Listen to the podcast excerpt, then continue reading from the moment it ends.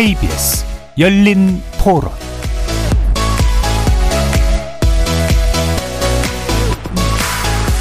여러분 안녕하십니까? KBS 열린 토론 한상권입니다.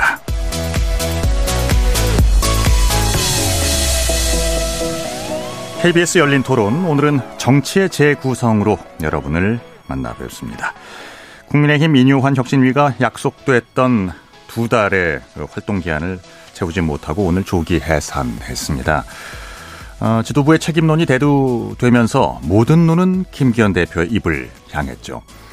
어, 최고위원회의, 최고위원회의에서 김기현 대표는 국민의힘 구성원 모두가 아, 국민들의 눈높이에 맞지 않는 모든 기득권을 내려놓고 사즉 생의 각오로 국민의 목소리에 답해 나가겠다라는 취지의 발언을 했습니다. 또 한편 민주당은요, 어, 이낙연 전 대표의 신당 창당을 염두한 발언이 이어지면서 비명계 의원들 사이에서도 탈당 가능성이 계속 솔솔 나옵니다. 어, 여야 각 당의 지도부, 음, 향후 행보에는 관심이 쏠립니다. 한편 금태섭 전 의원이 주축이 된 모임이죠. 새로운 출발과 정의당 내의 세 번째 권력이 공동 창당을 선언했죠. 아, 이름으로써 제3지대 빅텐트론에 힘이 실릴지 역시 주목이 됩니다. 관련 내용들 어, 오늘 정치의 재구성 패널들의 눈으로 자세히 분석하고 평가해 보겠습니다. KBS 열린 토론 지금 시작합니다. 살아 있습니다. 토론이 살아 있습니다. 살아있는 토론 KBS 열린 토론. 토론은 라디오가 진짜입니다. 진짜 토론. KBS 열린 토론. 네, 정치를 보는 색다른 시선 정치의 재구성. 함께할 네 분의 논객 소개해드립니다. 이기인 국민의힘 경기도의회 의원 나오셨습니다. 안녕하십니까? 네, 안녕하세요. 이기인입니다. 예, 하헌기 전 더불어민주당 상근 부대변인 나오셨습니다. 안녕하세요. 하헌기입니다. 네. 김준우 정의당 비대위원장 함께 하셨습니다. 네, 안녕하세요. 김준우입니다. 최수영 시사평론가 자리하셨습니다. 네, 안녕하세요. 최수영입니다. 안녕하십니까. 아까 제가 어, 처음에 소식을 전하면서 말이죠. 어, 금태섭 전 의원이 주축이 된 모임. 새로운 어, 선택이죠. 이 새로운 선택과 정의당 내의 세 번째 권력 공동 창당을 선언했다는 소식을 전해드렸습니다. 오늘 프로그램 들으시면서 문자로 참여하실 수 있습니다. 샵 9730으로 의견 남겨주시기 바랍니다. 단문은 50원, 장문은 100원의 정보 이용료가 붙습니다. KBS 콩과 유튜브를 통해서도 무료로 참여하실 수가 있습니다. KBS 일라디오의 모든 프로그램은 유튜브에서도 함께 하실 수 있습니다. 많은 관심 기다리고 있겠습니다. 국민의힘 인효한 혁신위가 애초 오는 24일까지였죠. 활동 예정이었습니다만은 당내 주류의 희생을 요청하는 등의 그혁신화와 관련해서 어, 당 지도부와 갈등을 겪은 끝에 오늘 조기 해산했습니다. 애초에 활동 기한을 채, 채우지 못한 혁신위의 상황. 우리 내부는 어떻게 생각하시는지요? 먼저 이기인 의원부터 차례로 예, 들어보겠습니다. 네, 어, 저는 예정된 수순이었다. 이렇게 조기 종료가 예정된 수순이었다고 평가를 할 수밖에 없는 것이 강서구 보궐선거에서 나타난 민심은 대통령의 국정 운영 변화를 꾀하고 그리고 정확한 당정 운영에 대한 긴장 관계를 유지하라는 것인데 인요한 혁신은 처음부터 핀트가 잘못된 혁신안을 맞추기 시작했고 그리고 그 과정에서 음. 이준석 대표의 부모 언급이라든지 그리고 가장 전 문제가 됐, 됐다고 판단하는 윤심을 이야기한 것 대통령으로부터 신호를 받았다. 마음껏 소신껏 하라는 신호를 받았다라는 윤심을 갑자기 언급하면서 혁신이가 스스로 자멸의 길을 자초했다라고 판단을 할 수밖에 없습니다.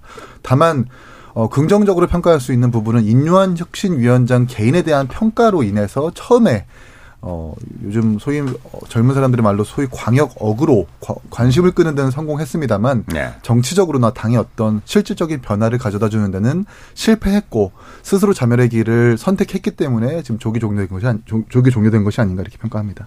예. 어, 애초부터 예고돼 있는 어, 하나 이제 실패한 결과였다. 하지만 흥행에는 성공을 했다.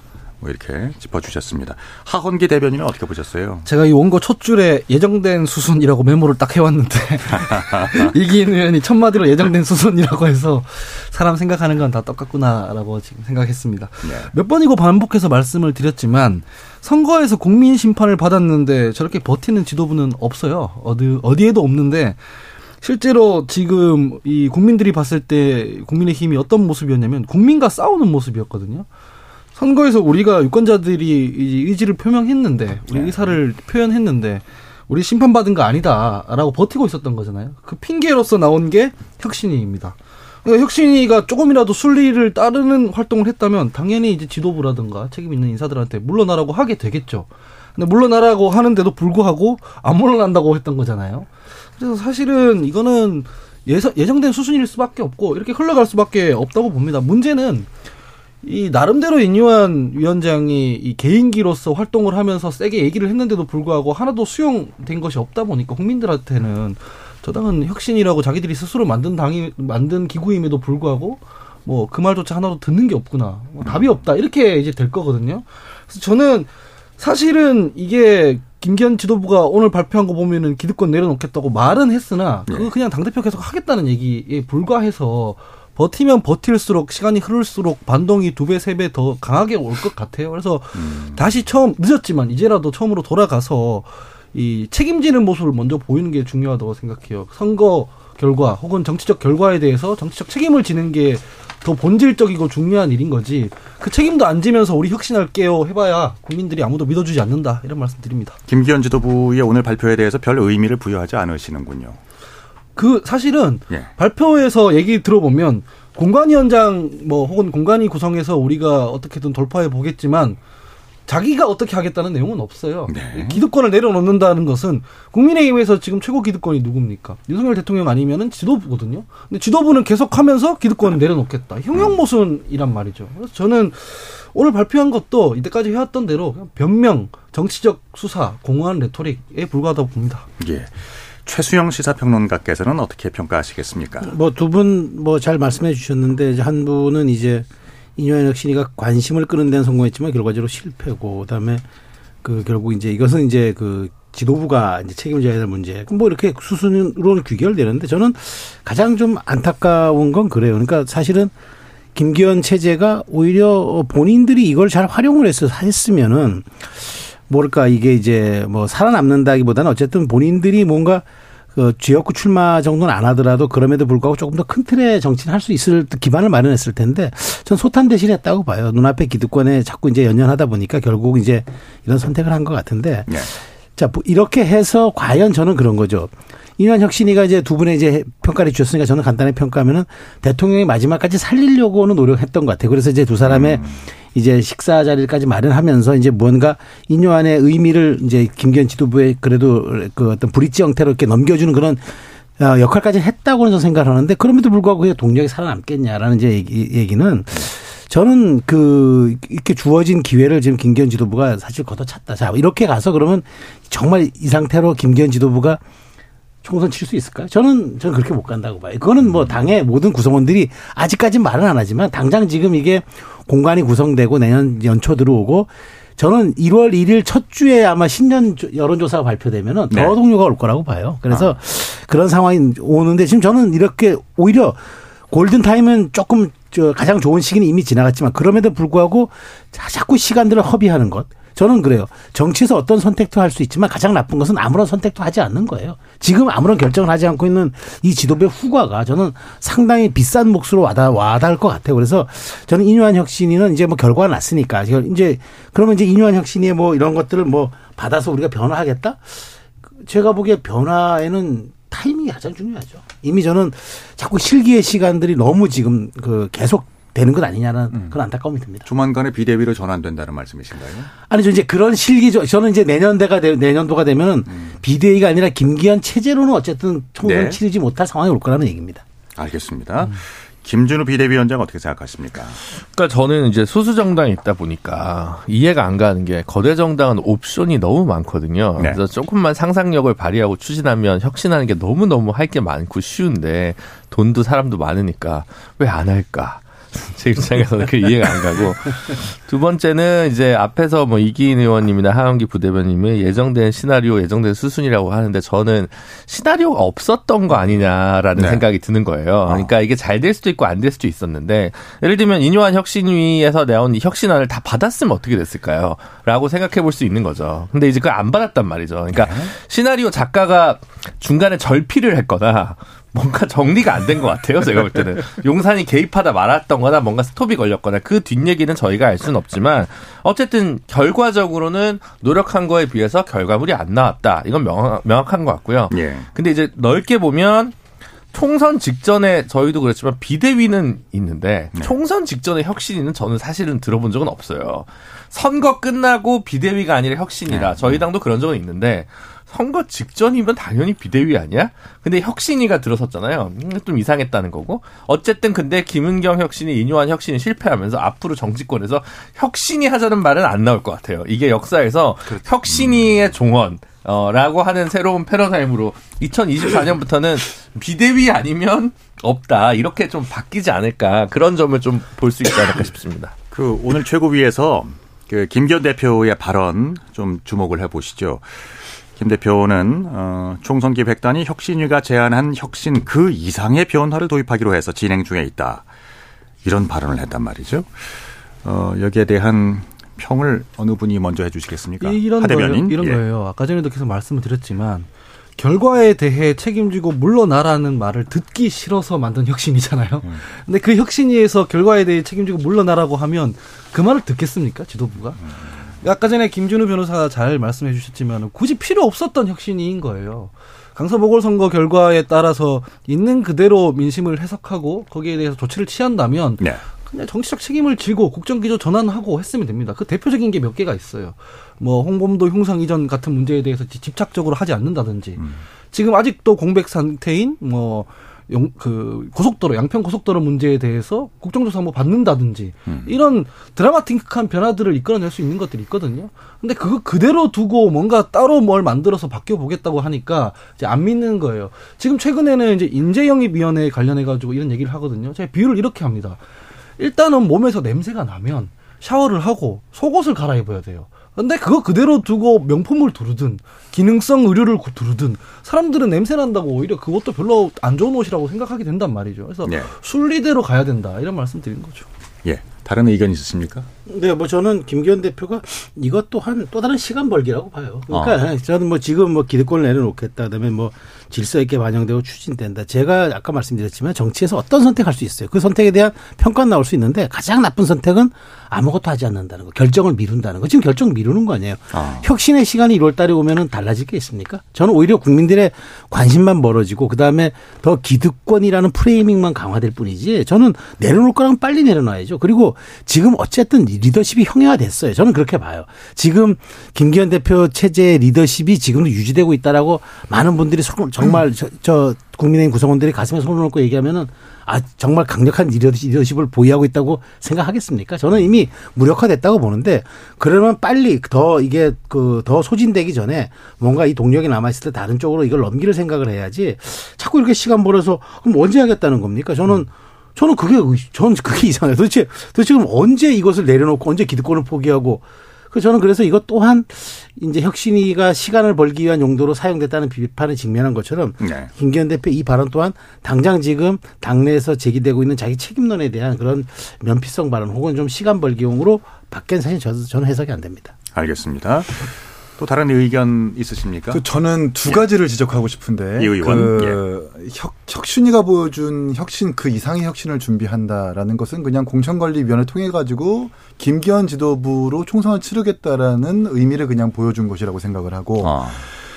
그리고 이건 김기현 대표의 말이 아니라 오늘은 혁신위가 해산하는 날이기도 하고 혁신위의 안을 받을지 말지를 결정하는 말들이 그 입이 그 집중이 최고위에 딱 됐었던 날인데 조수진 최고 같은 경우에는 이 와중에 갑자기 이재명 당대표의 공직선거법 위반 재판이 빨리 처리돼야 된다라는 말을 하고 있었 있거든요. 네, 네.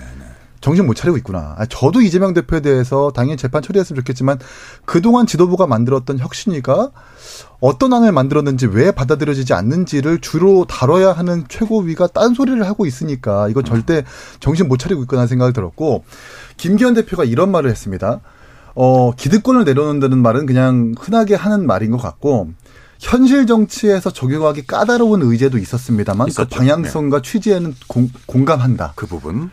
그 말이 뭐냐면 그냥 혁신이는 현실을 몰라. 음. 그냥 최고위가 알아서 할게. 그리고 우리는 총선 기획단과 공천관리위원회 꾸려가지고 우리가 알아서 할 거야라는 의미와 다른 것이 무엇인가. 예. 그동안 뭐 정말 생각이 있었다면은 혁신안을 어떻게 받아들일 것인가에 대한 이야기를 했었어야 되는데 바로 그런 얘기를 하면서 공천관리위원회와 총선기획단 얘기하는 걸 보면은 지난 두 달, 한 달 반 동안 혁신위에 대한 것은 아무런 의미가 없어졌다. 이렇게 평가를 합니다. 그러니까 전권을 줬다던 혁신위에서 낸 안을 지금 못 받으니까 공관위에서 받을 것이다. 음. 공관위에서 낸 안도 못 받으면 그걸 다시 지도부에서 받을 것이다. 이런 식으로 하는 거잖아요, 지금.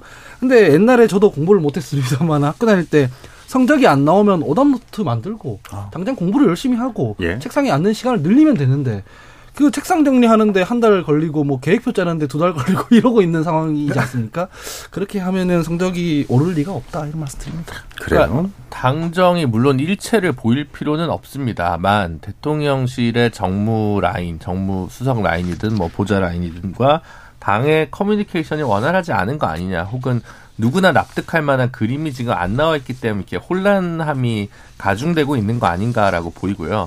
다른 말로 하면 대통령 지지율이 계속 안 나오기 때문에 여당 내에서도 소극적 반항이 계속 일어난다고 생각해요. 일종의 레임덕 현상이라고 볼 수도 있습니다. 이 문제는 네. 그전 같으면 어쨌든 어, 그 대통령실에서 나온 뭔가 시그널이 있으면 그에 따라서 일사불란하게 움직이고 그걸 비판할 수는 있죠. 왜 당이 어, 대통령실의 출장소냐, 여의도 출장소냐, 이 비판은 물론 가능합니다만, 이제 그조차도 작동을 안 하고, 누구도 자기 그림이 없는 거죠. 그러다 보니까, 어, 각각 본인이 생존하기 위해서 무엇을 할 것인가라는 그림은 있는데 당이 이렇게 해서 총선을 승리하겠다라고 하는 그림에 대해서는 별로 관심들이 없는 거 아니냐. 그래서 뭐 야권 입장에서는 다행스럽다라는 생각을 하고 있습니다. 네, 알겠습니다. 그 일반 국민들 사이에서는 왜 그 큰 선거를 앞두고 정치권에서는 항상 그 비대위원 어, 회, 그러니까 비상대책위원회 이런 건을 만들고 혹은 이번처럼 혁신위원회 이런 것들을 이제 출범을 시키는가 이게 외국의 예에도 과연 있는 예인가 이거 궁금해 하시는 분들 많아요.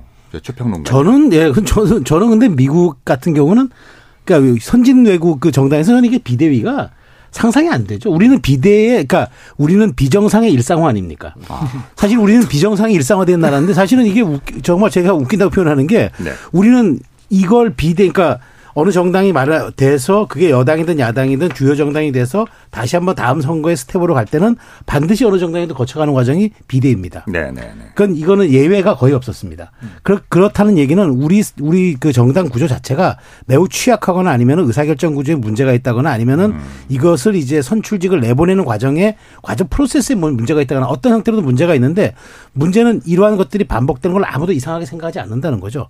이게 23대 총선에 반영 아 그러니까 또 반복 안 되라는 보장이 없다고 봐서 음.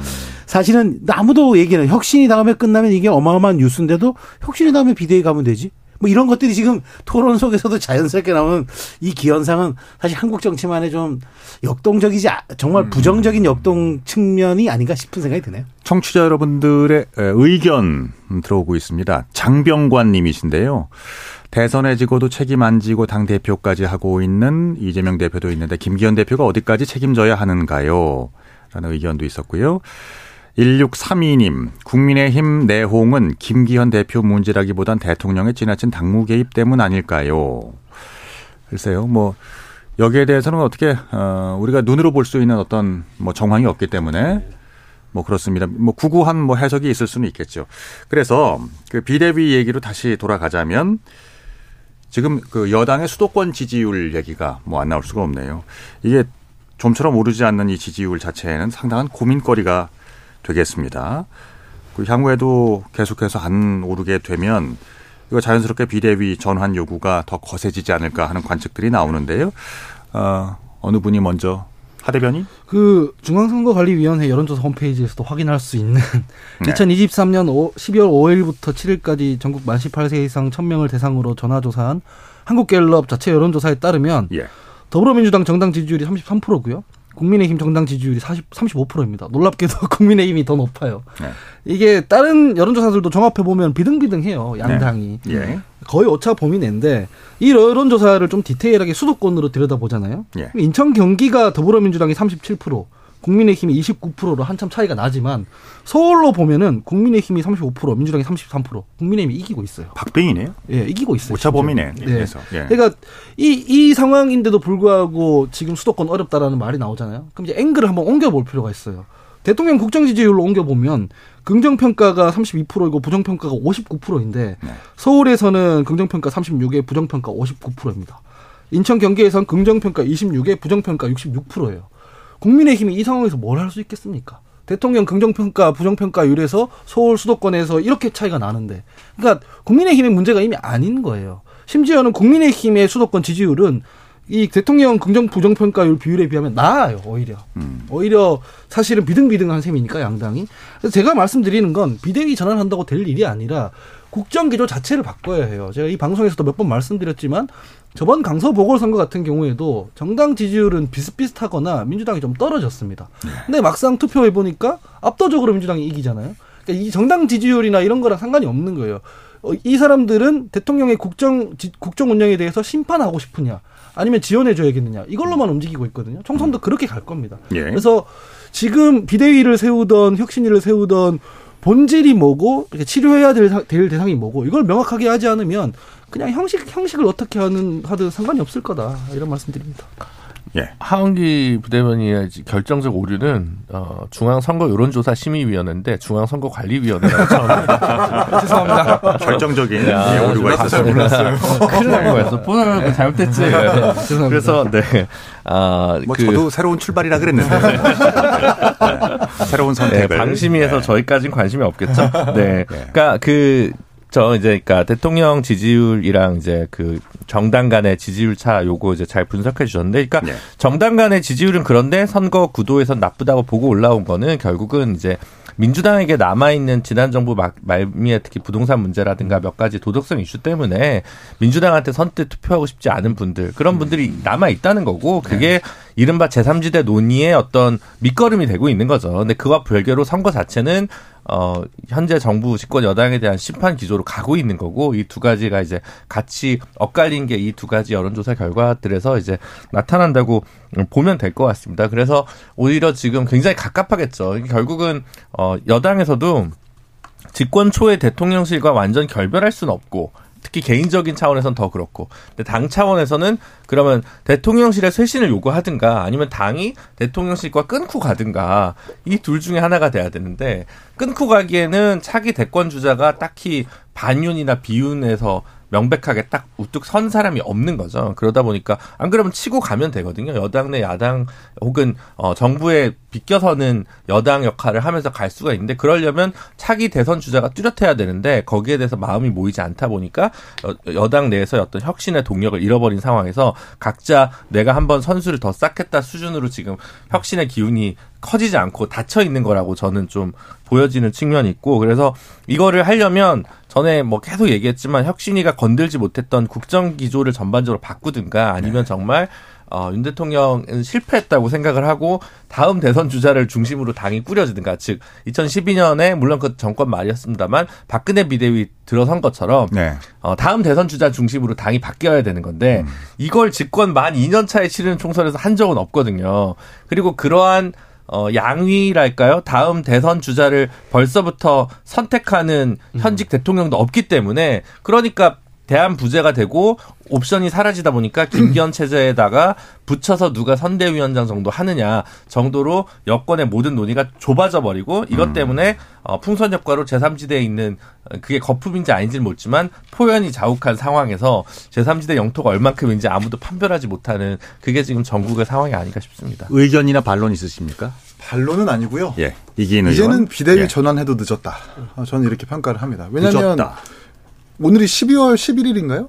다음 달 네. 12일이 예비 후보자 등록 기간이 시작되고 이번 주 12일 내일 내일, 내일, 내일, 내일. 아 내일입니까? 네. 내일 12, 12요. 그렇죠, 네. 그렇죠. 이기인 의원은 출마 생각이 별로 없어가지고 그래서 네. 제가 네. 좀 혼동했을지 모르겠지만 확인했습니다. 예비 후보 등록 예. 시작하고 당 점퍼 입은 사람들이 후보들이 벌써부터 선거운동에 나서면 비대위를 전환한들 당의 체계를 바꾸겠다고 당을 한번 혁신해보겠다고 하는 그 진정성을 유권자들은 납득하지 않을 겁니다. 왜냐하면 네. 아, 이제 선거운동 시작했는데 당 바꿔보겠다고 하면 어느 유권자가 그 진정성을 납득할 수 있겠어요? 그렇기 때문에 벼락치기라고 생각을 하니까 유권자들은 분명히 진정성이 없다고 평가를 해서 비대위는 소용이 없다. 그리고 음. 비대위에 한동훈 장관을 갖다 놓은들 사실 비대위라고 한다면 여기 계시는 김준우 위원장님처럼 할 말을 할 수 있는 사람들이 나와야 되는데 이번에 의원총회를 통해서 한동훈 장관이 갔었을 때 막 이제 이민청 얘기를 했는데 밖에 나가서 기자들이 물어보지 않았습니까? 김정희 예. 여사의 특검에 대해서 어떻게 생각하시느냐 물어봤는데 뭐라고 했습니까? 그건 제가 잘 모르는 문제입니다. 라고 얘기했거든요. 예. 무엇보다 어떠한 국정 이슈에 대해서 잘 아는 장관이 회피하는 모습을 보이면서 만약 이런 사람이 비대위원장으로 오게 된다면 지금 강서구 보궐선거에서 나타났던 민심, 정부와 대통령에 대해서 할 말은 해야 된다라는 그것을 할 수 있는가, 음, 음. 그것도 못할 것이라고 생각하기 때문에 비대위 시기도 늦었고, 비대위를 한동훈 장관을 안혀놓은들 소용도 없을 것이다. 저는 이렇게 평가를 합니다. 최평론가님께 이걸 좀 여쭈고 싶은데요. 네. 그, 이제, 비상대책위원회 전환, 어, 아, 그 다음으로 공관위, 네. 공천관리위원회의 이제 조기 구성. 이게 이제 김기현 지도부가 꺼내든 카드인데요. 그러니까 뭐 우리가 이제 지난번에 봤죠. 2016년도인가요? 어, 그 옥새 파동도 네, 그렇죠. 뭐 있었고요. 에, 이런 그 공관위의 조기 구성 자체가 김기현 지도부에게 어떤 힘이 될 수 있을까요? 그러니까 지금 자꾸 이게 이 출구 전략을 짜는 거죠. 그러니까 이제 지금 저도 동의하는 거는 이긴 의원 말씀하신 것 비대위 하기도 좀 사실 늦었어요. 그러니까 사실은 혁신의 시간이 비대위의 시간이 됐었어야 하는데 네. 이미 뭐 혁신이든 비대위든 혁신이 자체가 좀 실패한 상황에서 지금 비대위로 넘어가는 것은 사실은 차라리 선대위가 낫죠. 조기 선대위 구성이 낫지. 지금 선대위. 비대위 지금 비대위는 아무 아무 의미가 없는 게 네. 예. 지금 예비 후보 등록을 하는 시점에서 당이 우리 당의 체질을 변화시키고 국민에게 다시 눈높이만 정당으로 거듭나겠다? 설득력도 떨어지고 동력도 없을 거예요. 차라리 그래서 지금 공천관리위원회가 뭐냐면 저는 김, 김기현 대표가 이건 생각을 했을 거예요. 공천관리위가 출범하면요. 거의 블랙홀입니다. 말하자면 이제 여론의 관심을 끄는 거는. 음. 그래서 이제 인뇨한 혁신이가 가졌, 가졌던 그런 여론의 주목도를 다시 한번 공천관리위원회가 가져가는 과정에서 당에 좀 그립을 놓지 않고 본인은 본인대로 리더십을 좀 유지시켜 나가고 아마 이게 속내인 것 같은데. 네.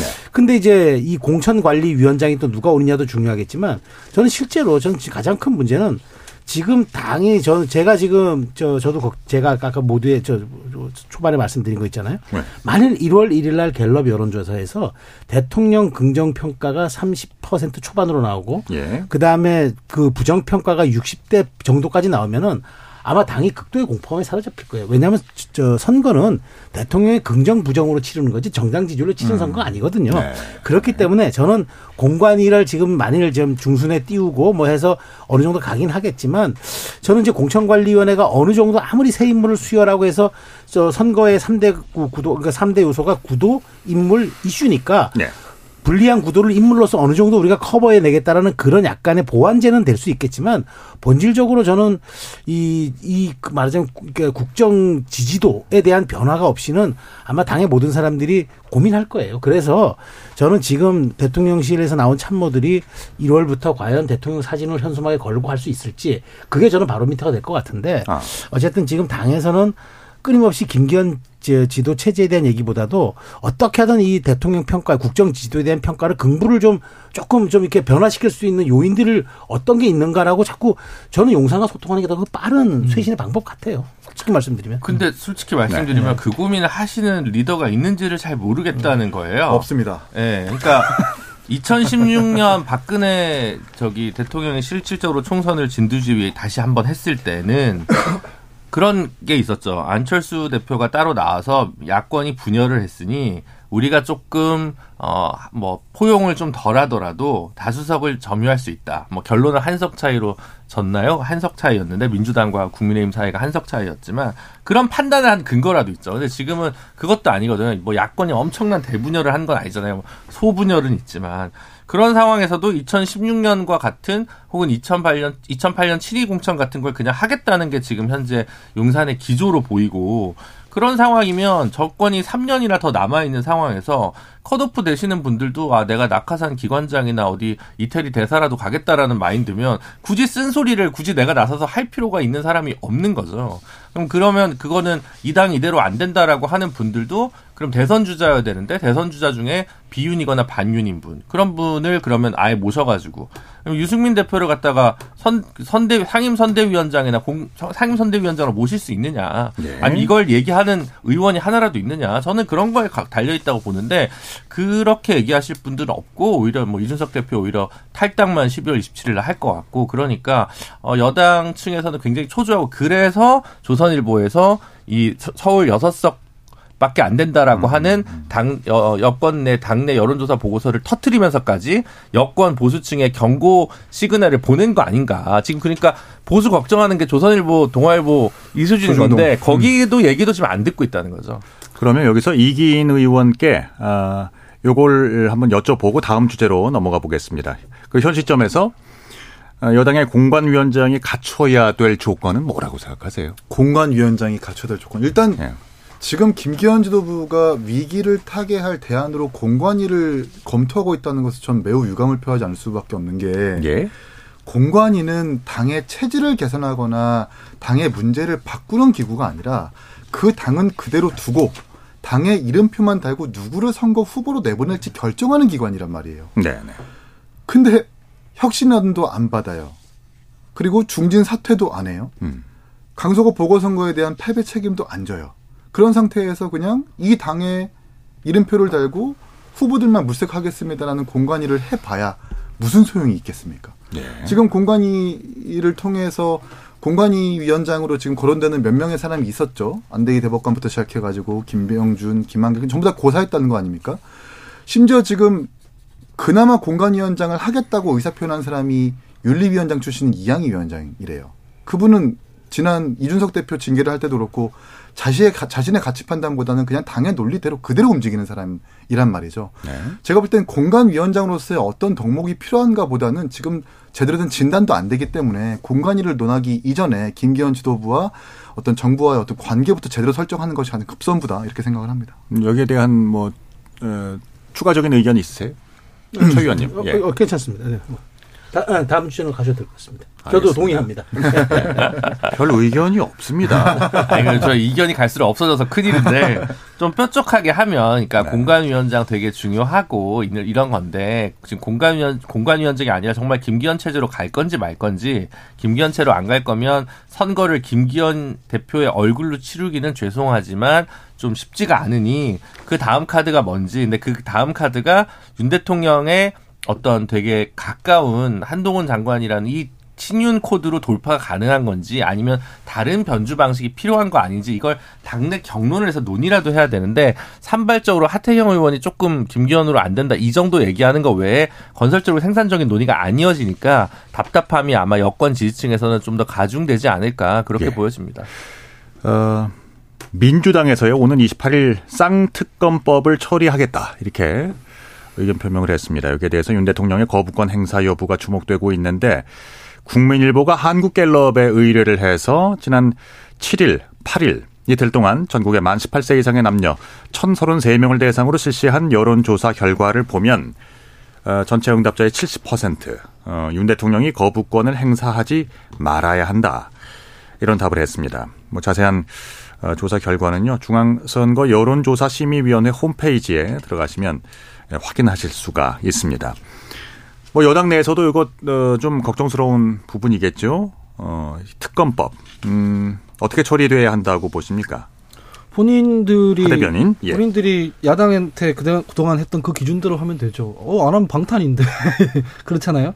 그러니까 아까 전에 어떤 청취자분께서 뭐 민주당도 대선 패배로 어, 인한 그 후보가 책임도 안 지고 당대표 했지 않느냐 이런 말씀을 해주셨는데 그 맞아요 민주당이 국민의 지지를 받는 상황이 아니라서 아까 이기인 의원님 말씀해 주신 것과 달리 국민의힘이나 어, 뭐 정부가 많이 아직 늦은 상태가 아니에요. 네. 가령 대통령이 김, 김건희 여사 특검 받겠다.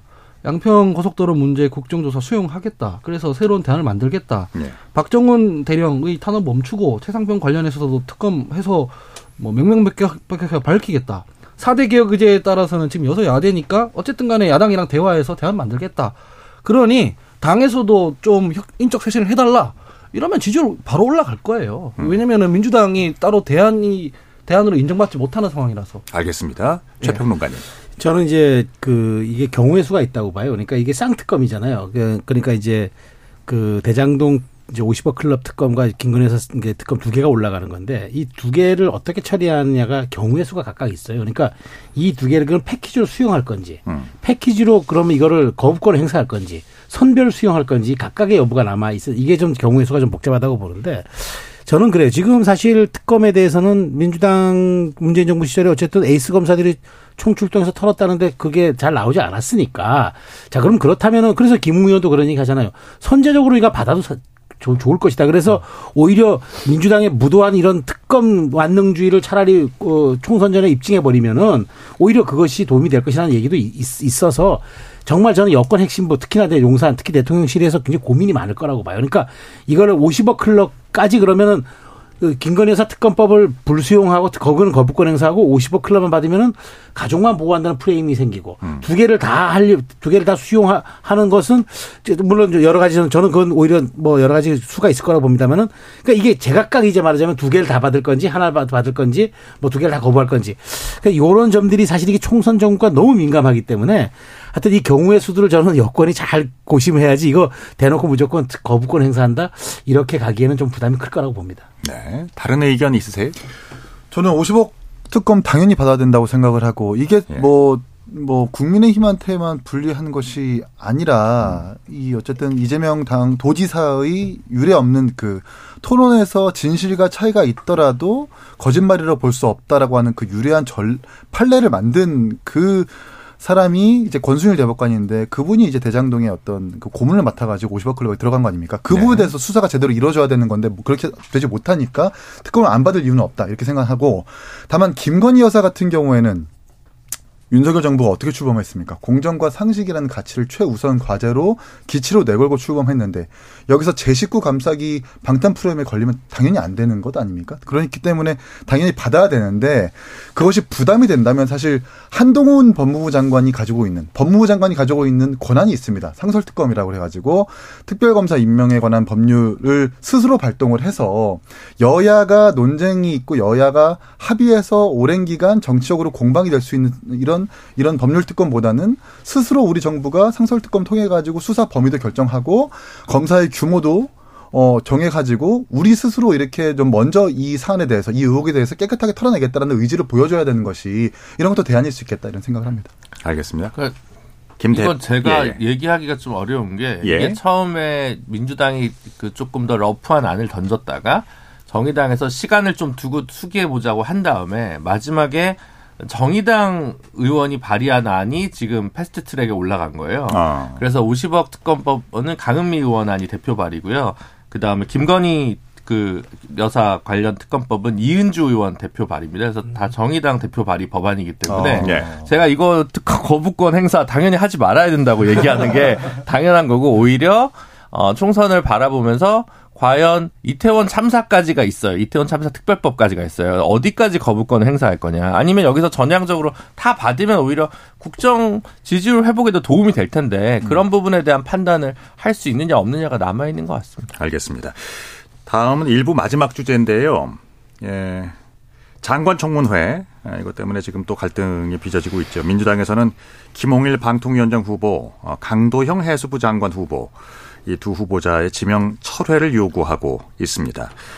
말씀하신 김에 김준우 위원장께서 예, 네. 의견 주시죠. 아니 근데 뭐 강도영 해수부 장관 후보자는 폭력 전과의 음주운전 전과여가지고 이거는 계속 이런 일이 일어나니까 한동훈 장관의 인사검증 능력은 무엇이냐라는 질문이 계속 도돌이표처럼 나오는 것 같아요.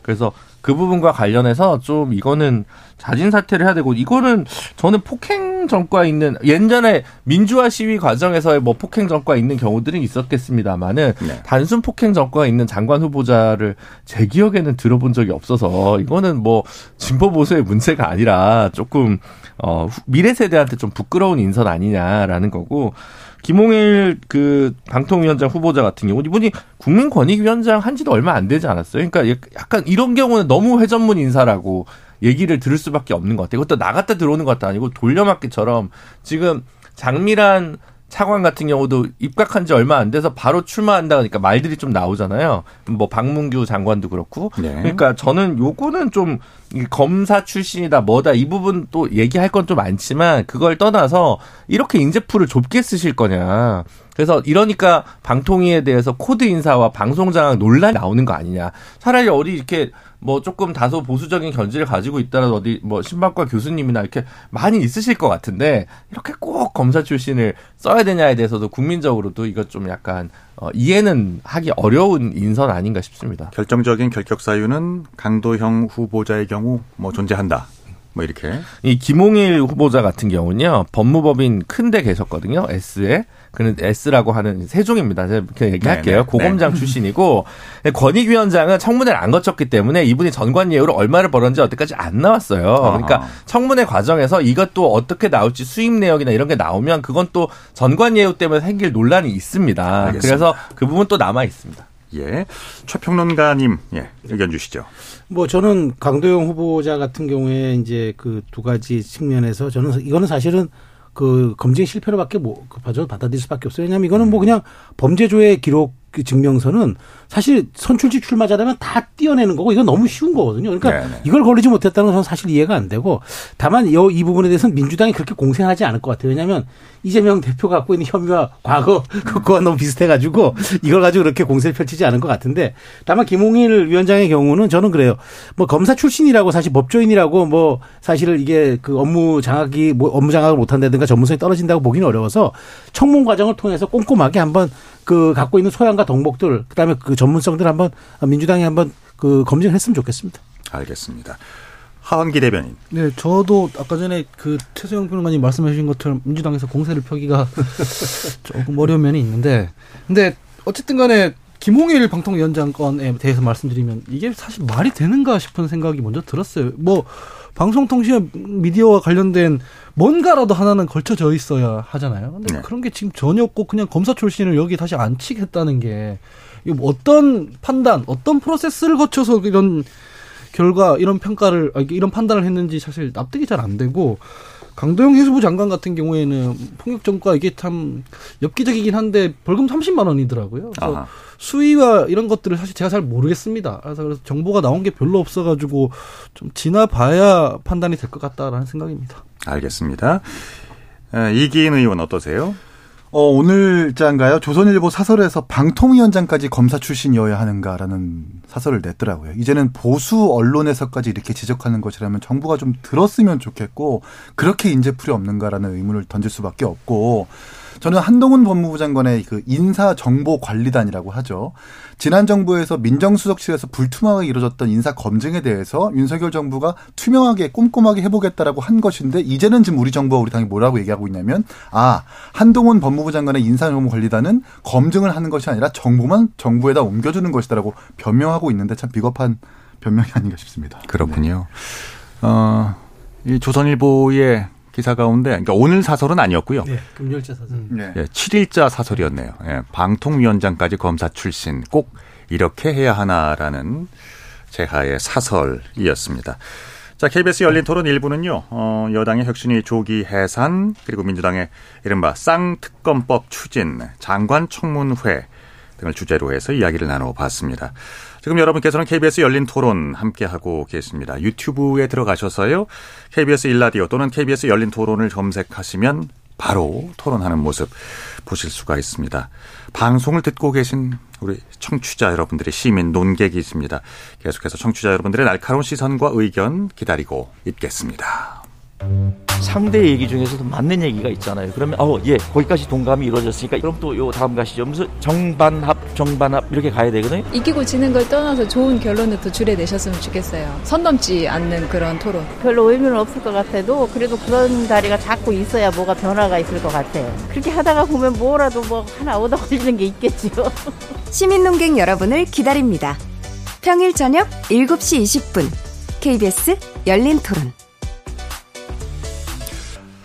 KBS 열린 토론 정치의 재구성 2부 최수영 시사평론가, 김준우 정의당 비대위원장, 하헌기 전 더불어민주당 상근 부대변인 여러분들 함께하고 계십니다. 아, 이기인 국민의힘 경기도의회 의원도 함께하고 계십니다.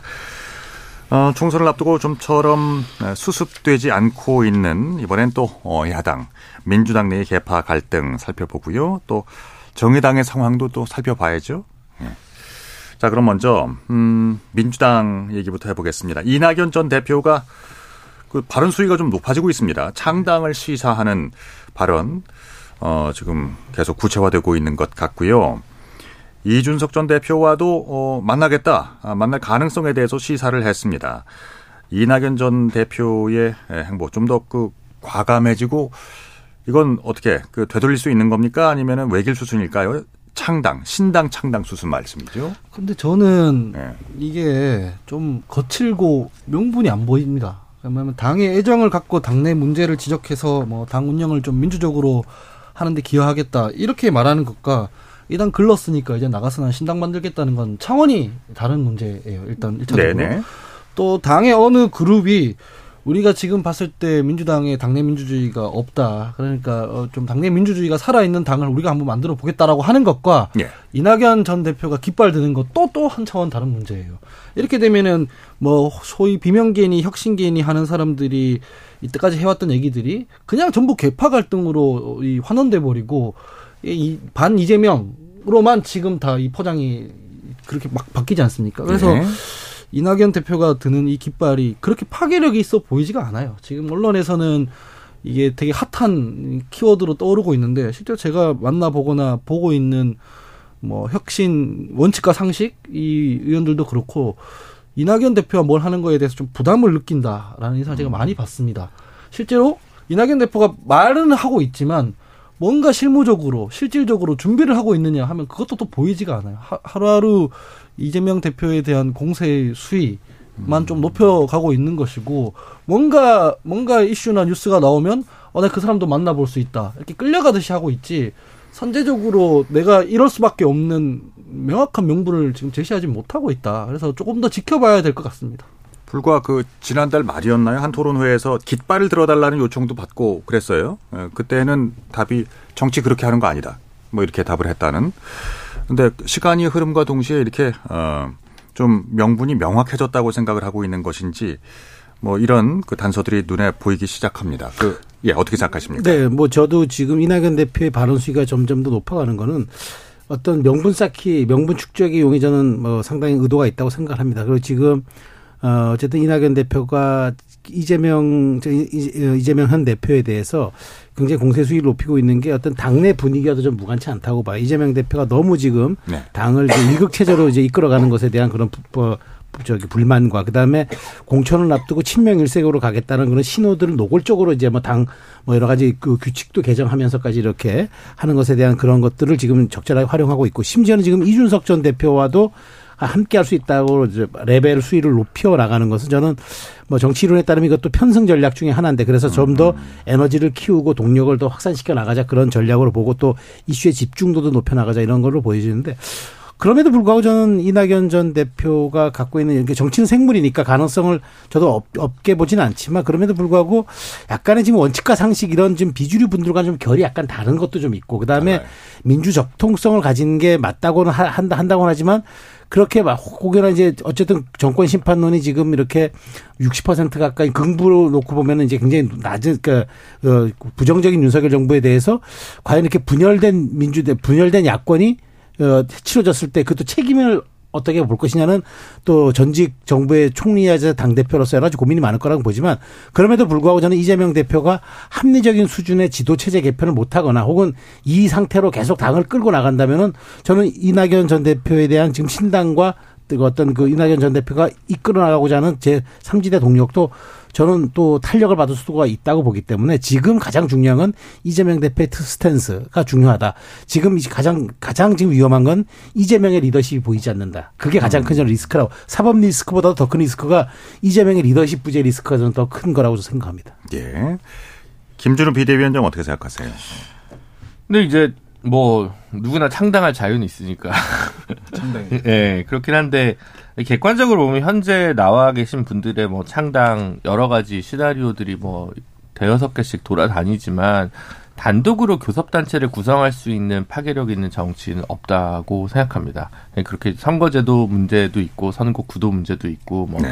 여러 가지가 있기 때문에 사실 어 쉽지 않다고 생각을 하거든요. 그래서 이게 뭐 이낙연 전 총리 같은 경우도 만약에 본인이 신당을 만들고 호남을 중심으로 공천에서 이제 올드보이든 영보이든 새로 이렇게 모으면 그게 뭐 한 대여섯 석 정도에다가 뭐 비례대표 두세 석 정도 붙여서 한 열 석 정도까지는 노려볼 수 있을 거라고 생각을 합니다. 객관적으로. 네. 그냥 좀 희망 회로를 조금 돌리자면. 근데 그 이상은 좀 어렵지 않을까. 현재 구도상라고좀 생각이 들고 호남 분위기도 어 물론 이제 이재명 대표에 대한 어떤 의구심이 없는 것은 아니지만 이번 총선에서 일단 윤석열 정부 심판으로 가야 되는 거 아니냐 당이 단결해야 되는 거 아니냐 이게 이제 일반적인 호남의 여론으로 지금 알려져 있기 때문에 이게 아주 큰 힘을 받을 것 같지는 않고요. 다만 어 그 지금 제3지대라는 게 가치보다는 사실은 반윤 반명에 의해서 영토가 좀 넓어진 겁니다. 이게 음. 반국힘 반민주가 아니라 반윤 반명이에요. 네네. 네. 그래서 기존 제3지대보다 영토가 넓은데 거꾸로 얘기하면 결국은 어, 여당에서는 용산, 어, 야당에서는 이재명 대표의 포용의 리더십이 좀 부족한 거다라는 반증에 의한 반사체적 효과가 더 크다고 보여져서 이 점에 대해서 최소한 어느 정도 좀 봉합하는 수준을 이재명 네. 대표도 좀 해줘야 되는 거 아닌가 옆에서 보기에는 그렇게 보여집니다. 그리고 이기인 의원께 꼭 여쭤보고 싶었는데 말이죠. 네. 이런 그 신당 창당 수순과 더불어서 이준석 대표와의 만남 가능성도 그러니까 연대 가능성도 어느 정도 있는 거예요? 일단은 저는 그 뭐남의당 얘기하라서 뭐 함부로 하기는 좀 어렵겠지만 이낙연 대표님이 왜 저렇게 하시는지 잘 모르겠어요. 네. 이준석 대표처럼 당내에서 직접적인 탄압을 받은 사례도 없고 음. 외국에 계신 이후부터 귀국해서 당내 활동을 보면은 뭔가 이낙연 개라고 불리는 국회의원들의 어떤 공천 생명이 유지되기 어렵다라는 어떤 증거나 언론들이 나온 것도 아니고 네. 여전히 이낙연 대표라는 그 정치적 공간이 충분히 확보되어 있는 상태에서 왜, 왜 저런 투쟁 아닌 투쟁 같은 메시지를 연일 내고 계실까라는 것이 좀, 좀 의문이고, 뭐, 이준석 대표도 얘기했지만, 이준석 대표는 일단 기본적으로 이런 입장입니다. 뭐 이낙연 대표에 대해서 뭐 가치나 이념에 대해서 공감한다기보다는 대화가 되고 상식이 있는 사람이라면 충분히 토론할 수 있다라는 입장이라서 예. 지금 뭐 이낙연과 이준석 대표의 어떤 연대 가능성을 점치는 것은 의미가 없습니다만 그 어떠한 세력이든 정치적 어떠한 인물이든 간에 상식이 있는 사람이라면 이준석 대표는 함께 갈 수 있다라는 메시지를 늘 내오기 때문에 뭐 그런 일원으로서 이낙연 대표도 함께 생각할 수 있겠다라는 생각을 저는 하게 됩니다. 예. 음, 그러니까 우리가 알고 있는 그 천하용인 그러니까 그 뜻을 같이 하는 분들을 대표해서 이렇게 하시는 말씀이라고 우리가 어, 새겨도 될까요? 아니요. 아. 저희는 아. 이준석 얘기 다르고 예, 예, 천하람 예, 얘기 다르고 허나 김영태 이기인 얘기 다 다릅니다. 아, 네. 그런데 늘, 늘, 분열 중이군요. 그런데 그 모든 다른 소리들이 함께 공존할 수 있는 사람들이다. 음. 네, 이렇게 네. 평가하시면 될 것 같습니다. 아, 명확치가 않아요. 쉽게. 예.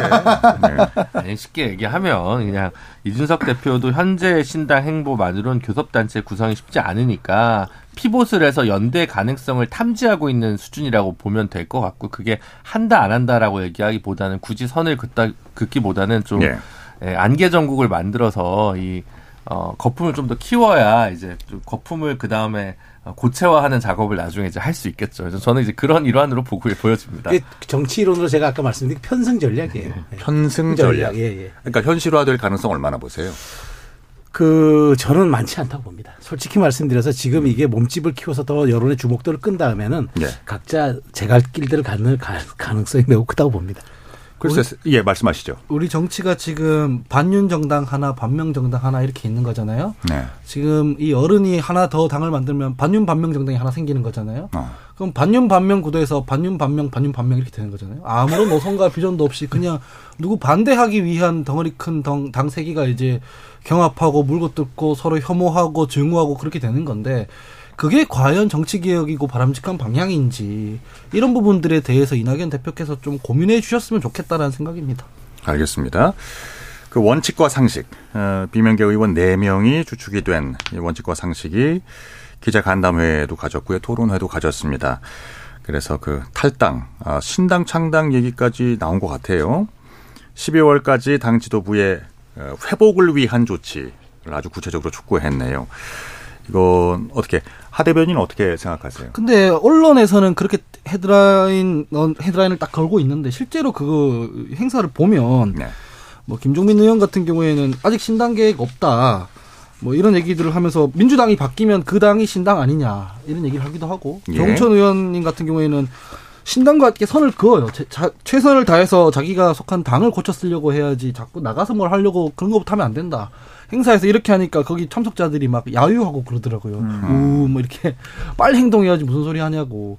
그걸 보면은 언론에서 실제로 중계해 주는 것과 그분들의 지금 현재 생각이 완전히 일치하진 않아요. 다만 이런 부분은 있는 것 같아요. 계속 여지를 두는 것은 우리가 유권자 지형을 봤을 때 어, 내가 절대 국민의 힘을 찍지 못하는 사람이지만 지금의 민주당도 진짜 아닌 것 같다라고 아. 생각하는 층이 있어요. 물론 그 반대도 있겠죠. 예. 그게 한 10% 15% 정도 된다고 쳤을 때 이를, 이를테면 그 정도라도 나온다고 쳤을 때 이 사람들한테 선택지를 주는 당을 못 만들 것도 없다고 저는 생각합니다. 아. 다만 아까 말씀했던 대로 거기에 이낙연 대표가 끼거나 이렇게 되면 이게 정치적 선택지가 아니라 사실상 이분들은 이재명 대표나 이낙연 전 대표나 다 아닌 것 같은데 특정 사람을 밀어주는 것처럼 되기 때문에 오히려 그 신당이라든가 새로운 당, 뭐 새로운 어떤 길이라든가 이런 거에 방해가 될 수도 있다 이렇게 보입니다. 그래요. 이재명 대표가 이거 구체적으로 어떤 수습할 수 있는 대안 같은 거를 지금 뭐 내놓고 있나요? 그거는 진짜 이 당이 깨져서 그 당의 지지율이 얼마나 올라가느냐에 따라 다른 것 같아요. 실제로 만약에 민심이 거기에 모여서 10% 15% 나오면 민주당으로서는 협상 안 할 수가 없습니다, 사실은. 네. 근데 네. 네. 뭐 그냥 찻잔 속의 태풍이다. 그러면 오히려 보기 싫은 사람들 잘 됐다 나가라 이러고 말 수도 있죠. 지금까지 행보만 봤을 때. 아직까지 계산이 끝나지 않았다는 말씀이시죠? 예, 그 방금 아까도 앵커님께서 말씀해 주셨지만 예. 가시적으로 확인될 수 있는 지표가 있어야 음. 그걸 놓고 이제 계산기를 두드릴 수 있는 거다 이렇게 봅니다. 그런 건가요? 네. 그 이런 가운데 민주당의 그 전략 공관위원장으로 사선의 안규백 의원이 선임이 됐습니다. 여기에 대해서 제일 먼저 나오는 얘기가 누구 사람이냐는 얘긴데요. 음. 네. 어느 개였고 지금은 어느 개입니까? 글쎄 과거엔 뭐 정세훈계라고 얘기하고 지금은 또 이제 신명계라고 얘기하는데 저는 이번 인사를 약간 고육지책의 약간 인사 그다음에 탕평을 가장한 인사라고 봐요. 그러니까 지금 뭐삼총리설리나 연대설이 나오는 상황에서 전 정세균계라고 분리됐던 이제 이 안규백 의원을 임명함으로써 약간의 이제 그런 좀 보완제적 측면을 택한 것 같은데 저는 그럼에도 불구하고 탕평 인사라고 쓰고 친명 장악이라고 읽는다라고 저는 음. 표현을 하고 싶은 게 네네. 하대변이 네. 맞는지 모르겠는데 하여튼 저는 그래, 그럼에도 불구하고 이거는 사실은 좀 약간의 그 포장재적 성격이 있긴 하지만 결국 이것 또한 조정식 사무총장의 유인과 마찬가지로 저는 친명이 어떻게든 이걸 놓지 않겠다. 음. 어떻게든 우리가 그립을 지고 나가겠다라는 강력한 의사 표현의 일환으로 생각합니다. 이기인 의원은 다른 의견 있으십니까? 아, 네. 민주당 어, 소속된 지인분들한테 이렇게 좀 중복적으로 지 문제 있길래 여쭤봤는데 안규백 의원님이 과거에는 정세균 개라고 나뉘어졌을지 모르겠지만 최근에는 절대 그렇지 않다라는 이야기를 많이 하고 특히 비명계 내지는 지지자들 사이에서 기회주의적인 요소를 다분히 가지고 있는 인사들이라는 비판을 많이 갖고 있다고 합니다. 그런 네, 것을 네. 보면은 겉으로는 언론에서는 탕평 인사라고 평가할 수 있겠습니다만 속 내용은 탕평 인사는 아니고 그냥 음. 친명계에서 어떤 당을 장악하는 일환으로 그 임명된 것이 아닌가 음. 저도 이렇게 평가를 합니다. 지금으로선 그렇고요. 예. 이 질문을 꼭 드려야 되는데요. 정의당 얘기를 좀 해보겠습니다. 아, 네. 아픈 얘기네요. 예. 좋은 얘기 아닌가요? 새로운 선택. 김, 예, 금태섭 의원의 새로운 선택과 어, 정의당 내의 청년 그룹이죠. 세 번째 권력이 공동 창당을 선언했는데 그 애초에 예상하셨어요? 네, 김, 김, 뭐 어느 예. 정도는 예상을 했는데요. 예. 사실 뭐 제가 비대위원장 되기 전부터 이 세 번째 권력이라고 하는 조성주 의원, 조성주 대표랑 유호정 의원이 주축이 된이 어, 의견 그룹이 새로운 선택 등과 함께한 제3지대 재창당을 좀 주장하는 노선이셨어요. 예. 근데 제가 이제 당의 이제 비대위원장이 되고 나서 이제 계속 얘기한 게 누구랑 같이 할지를 당원의 의견을 묻겠다라고 했고 저희가 5만 명 정도 당원이 됩니다. 그래서 근데 ARS 조사를 걸었어요 저희가 그래서 제가 와가지고 그래서 5천 명 정도 응답하고 끊었거든요 예, 비용 때문에 10분의 1 정도면 되겠다 싶어서 근데 어느 당이랑 같이 할 게 문항 중에 이제 제가 어, 새로운 선택을 넣었는데 과반 이상이 어, 이 당이랑은 저희가 선거연합정당을 하긴 곤란하겠다는 답변을 주셨어요. 그래서 저는 그 당원들의 의견에 따라서 일단은 정리를 좀 했고요. 이분들은 네. 그냥 수순대로 나가는 거여서 좀 아프긴 하지만 어떻게 보면 예, 고된 이별이었다라고 할 수 있고요. 어, 다만 이제 지금 그것 때문에 분노와 아쉬움의 목소리가 있다기보다는 요정 의원이 이제 여기에 함께 그 세 번째 권력이라고는 원래는 정의당 내 의견 그룹이었는데 여기에 공동 대표인데 이제 이 함께 창당을 하기로 하면서 아직까지 이제 탈당계를 내놓고 있지 않아서 음. 어, 해당 행위를 하고 있으면 탈당을 하고 해야 되는데 의원직 프리미엄 때문에 그런지 아직까지도 탈당을 안 하고 있어요. 그러니까 그 의원직을 이제 유지하려면 당에서 네. 제명을 당하면 에, 그 유지되는 거예요. 유지가 되죠. 어. 네. 본인이 나가면은 본인이 되고. 나가면 안 되죠. 어. 근데 이제 저희는 이제 그 당적 당원 뭐 그 뒤에 또 노동운동가 출신인 분이 비례 그 다음 번으로 대기하고 있거든요. 민주노총 부위원장 하셨던 이런 분이 그래서 네. 나가시는 게 좋겠다라고 이제 얘기를 드렸고 17일 날 지금 새로운 선택이 창당을 한다고 하니 16일까지 어, 탈당계를 내달라고 이제 공식적으로 메시지를 내놓은 상황이고요. 예. 근데 다만 이게 저희가 제명을 안 할 경우에 유호정 의원도 결국은 어느 순간 탈당을 해야 돼요. 왜냐하면 저 정의당 이름으로 혹은 정의당이 바뀔 새로운 신당 이름으로 공천을 받아서 지역구에 출마할 수는 없잖아요. 네. 그러니까 결국은 뭐 언젠가 됐든 탈당을 하는 수밖에 없는데 본인은 이제 계속 시간을 조금 더 안에 있으면서 당원들을 더 설득하겠다라는 얘기를 하고 있고 음. 그래서 조금 더 현역 의원의 프리미엄을 좀 누리고 싶어 하시는 게 아닌가 이런 생각이 드는데 그것은 새로운 선택이라기보다는 이상한 선택 아니냐라고 저는 생각하고 하지만 이 모든 논란이 정리되기 전에 어쨌든 시작부터 끝까지 저희가 비례대표 1번으로 공천한 아, 국회의원이었기 때문에 이 점과 관련해서는 저희가 좀 적절한 방식과 시기를 찾아서 국민들께 좀 사과의 말씀을 드려야 되지 않을까 싶습니다. 아 이건 진짜 화가 좀 나는데 저는 어. 제가 류호정 의원이나 뭐 천하 영인이나 사적으로야 다 잘 지내는 사람들인데 예. 젊은 사람들이 이런 거 좀 안 했으면 좋겠는 게 가령 제가 KBS에 소속돼 있는 직원이에요. 근데 나가서 미디어 스타트업을 만들고 싶어요. 그럼 퇴사를 하고 해야 되는 거 아니에요? 음, 당연하죠. 그런데 그 예. 안에서 나는 KBS에 소속돼 있지만 KBS에 적을 걸고 있으면서 나는 이 회사 내 회사로 인정 안 한다. 직원들 나랑 같이 할 뭐 공동 창업자 모집한다. 음. 직원들 모은다. 진정성이 있습니까? 아니, 그 전에 이제 자동으로 파면이죠. 그만두고 해야 되는 거예요. 그만두고 이준석 네. 대표도 네. 사실 그만두고 사람 모으고 선수 모아야 되는 거고 음. 류호정 의원 같은 경우에도 지금 신당 만든다고 하는데 왜 그걸 정의당 안에서 합니까? 저는 이런 거는 사실 구태 정치인들이나 이 간보면서 하는 거였잖아요. 좀 젊은 정치인들이라도 이런 것 좀안 하고 그러면, 정정당당하겠으면 좋겠습니다. 그러면 그 제3지대의 이른바 빅 텐트 역할을 할 수 있을까요? 이분들이요? 예. 못하죠. 이분들이 어떻게. 아니, 그러니까 저는 지금 한국 기성 정치의 원칙이 다 소멸돼 있기 때문에 이 국민들이 환멸을 느끼는 거란 말이에요. 근데 이분들 하는 거 보면은 자기 이익에 너무 함몰돼 있어요. 자기 그 정치적 이익에 아하. 너무 간보고 있고 그렇게 하면 안 된다고 저는 보고 다른 그 원래 있던 기성 정치인들이랑 차별화된 모습을 보여줘야 된다고 생각합니다. 근데 전혀 안 차별화돼 있는 모습이잖아요. 잠깐 좀 분위기를 다운시키겠습니다. 네. 예. 재난 관련 소식이 들어와 있거든요. 아.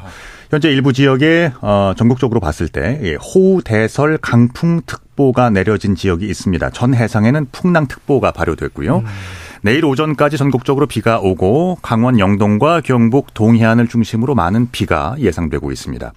그 교통 운전하실 적에 그리고 어, 보행하실 때 특별히 안전에 어, 주의를 기울여 주시길 바랍니다. 자, 그럼 여기 음, 이 시점에서 이기인 의원께 좀 여쭐게요. 객관적으로 보실 때 어떠세요? 그 우리 네. 새로운 선택과 빅텐트, 예. 빅텐트에 대해서 뭐 만약에 저와 평론가님과 두 분과 네 명이서 당을 만든다고 가정을 해보면 예.